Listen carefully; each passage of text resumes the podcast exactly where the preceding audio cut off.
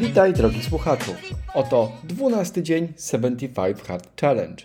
12 za nami, 63 za nami. Jak minął ten dzień?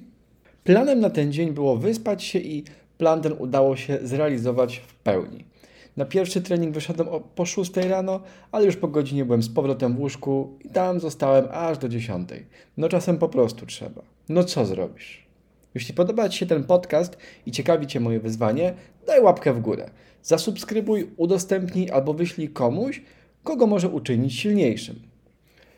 Ten dzień miał służyć relaksowi i pomimo kilku zaplanowanych tasków, tak też właśnie było. Nie obyło się jednak bez przeszkód. Wspomniałem o wizycie u dentysty dzień wcześniej i ten motyw totalnie zdominował cały dzień z powodu bolącego zęba. Zupełnie wybiło mnie to z rytmu i tylko przypomnienia z apki spowodowały, że 75 Hard Challenge nie runął tego dnia. Było to na tyle irytujące, że skutecznie wybiło mnie z moich wszystkich rutynowych działań. No ale to tylko czynniki zewnętrzne, prawda? Prawda? Za doskonały przykład tego, jak wszystko się poplątało, niech posłuży temat nawadniania. Pomimo tego, że miałem do zrobienia trening siłowy, czyli doskonałą okazję do nabicia mililitrów, o godzinie 13 miałem wypity 1 litr wody. O godzinie 21 już po treningu miałem wypite 2,5 litra wody. Wiesz co to oznacza? Na ostatni gwizdek wlałem w siebie litr wody. Nocne spacery do toalety, które odbyłem, mogły służyć za niezłe cardio.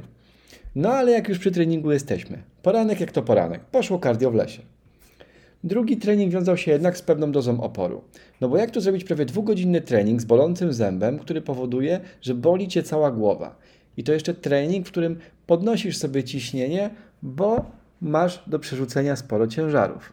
Jak na co dzień nie lubię i nie stosuję, tak teraz musiały wjechać środki przeciwbólowe. Stosuję je może kilka razy w roku, nie jestem wielkim fanem. Po chwili wszystkie bóle odeszły, a ja mogłem odwiedzić po raz pierwszy zdrowiec Europlexie na warszawskim Mokotowie. Nie wiem, czy wspominałem, ale uprawiam trochę turystykę związaną z klubami fitness.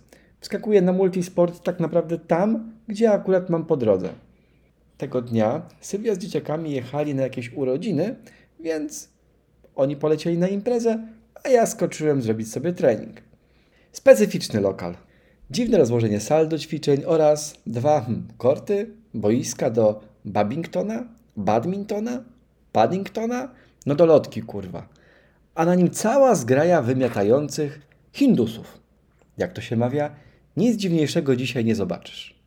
Trening przeleciał, czytanie przeleciało. To był mega męczący dzień z minimalną ilością energii. Powerlista wzięła w łeb, na górze strony wylądowało L jak luz. Powstała od razu lista na kolejny dzień i jutro dowiesz się, co z tym tematem udało się zrobić. Dotarło do mnie w offline też pytanie, pytanie, a po co to w ogóle? No po co ci ten challenge? Po co ty to robisz? Po co 75 Hard? No po co te podcasty? I zastanawiałem się nad tym chwilę. Wydaje mi się, że jestem w jakiś sposób uzależniony od challenge'owania siebie. Weźmy na przykład ten rok, który powoli się kończy. Na przełomie zeszłego i tego roku robiłem solidną redukcję i zrzuciłem 13 kg, co było dla mnie największą redukcją w życiu. I nie ukrywam, parę osób zainspirowałem do tego, żeby też ruszyli dupę. Następnie skakałem na bungee w Chorwacji. Po powrocie z wakacji od razu wziąłem się za trening pod Run Magedon, po którego ukończeniu pojawiło się 75 Hard. A to jeszcze nie koniec na ten rok. Dlaczego 75 Hard? O tym przed chwilą powiedziałem. Dlaczego podcast? Bo uważam, że to mało popularne w Polsce wyzwanie ma potencjał i może nauczyć sporo dyscypliny, którą uważam za jedną z najważniejszych cech czy wartości w życiu. Jest to zatem moja próba popularyzacji wyzwania, które może wzmocnić wiele osób. To był Grzegorz Dobramiński i 75 Hard Podcast. Dziękuję Ci za słuchanie. Udostępnij i subskrybuj, jeśli Ci się podobało i chcesz, aby inni byli silniejsi. Jesteś ciekawy jak będzie? Padnij tu jutro.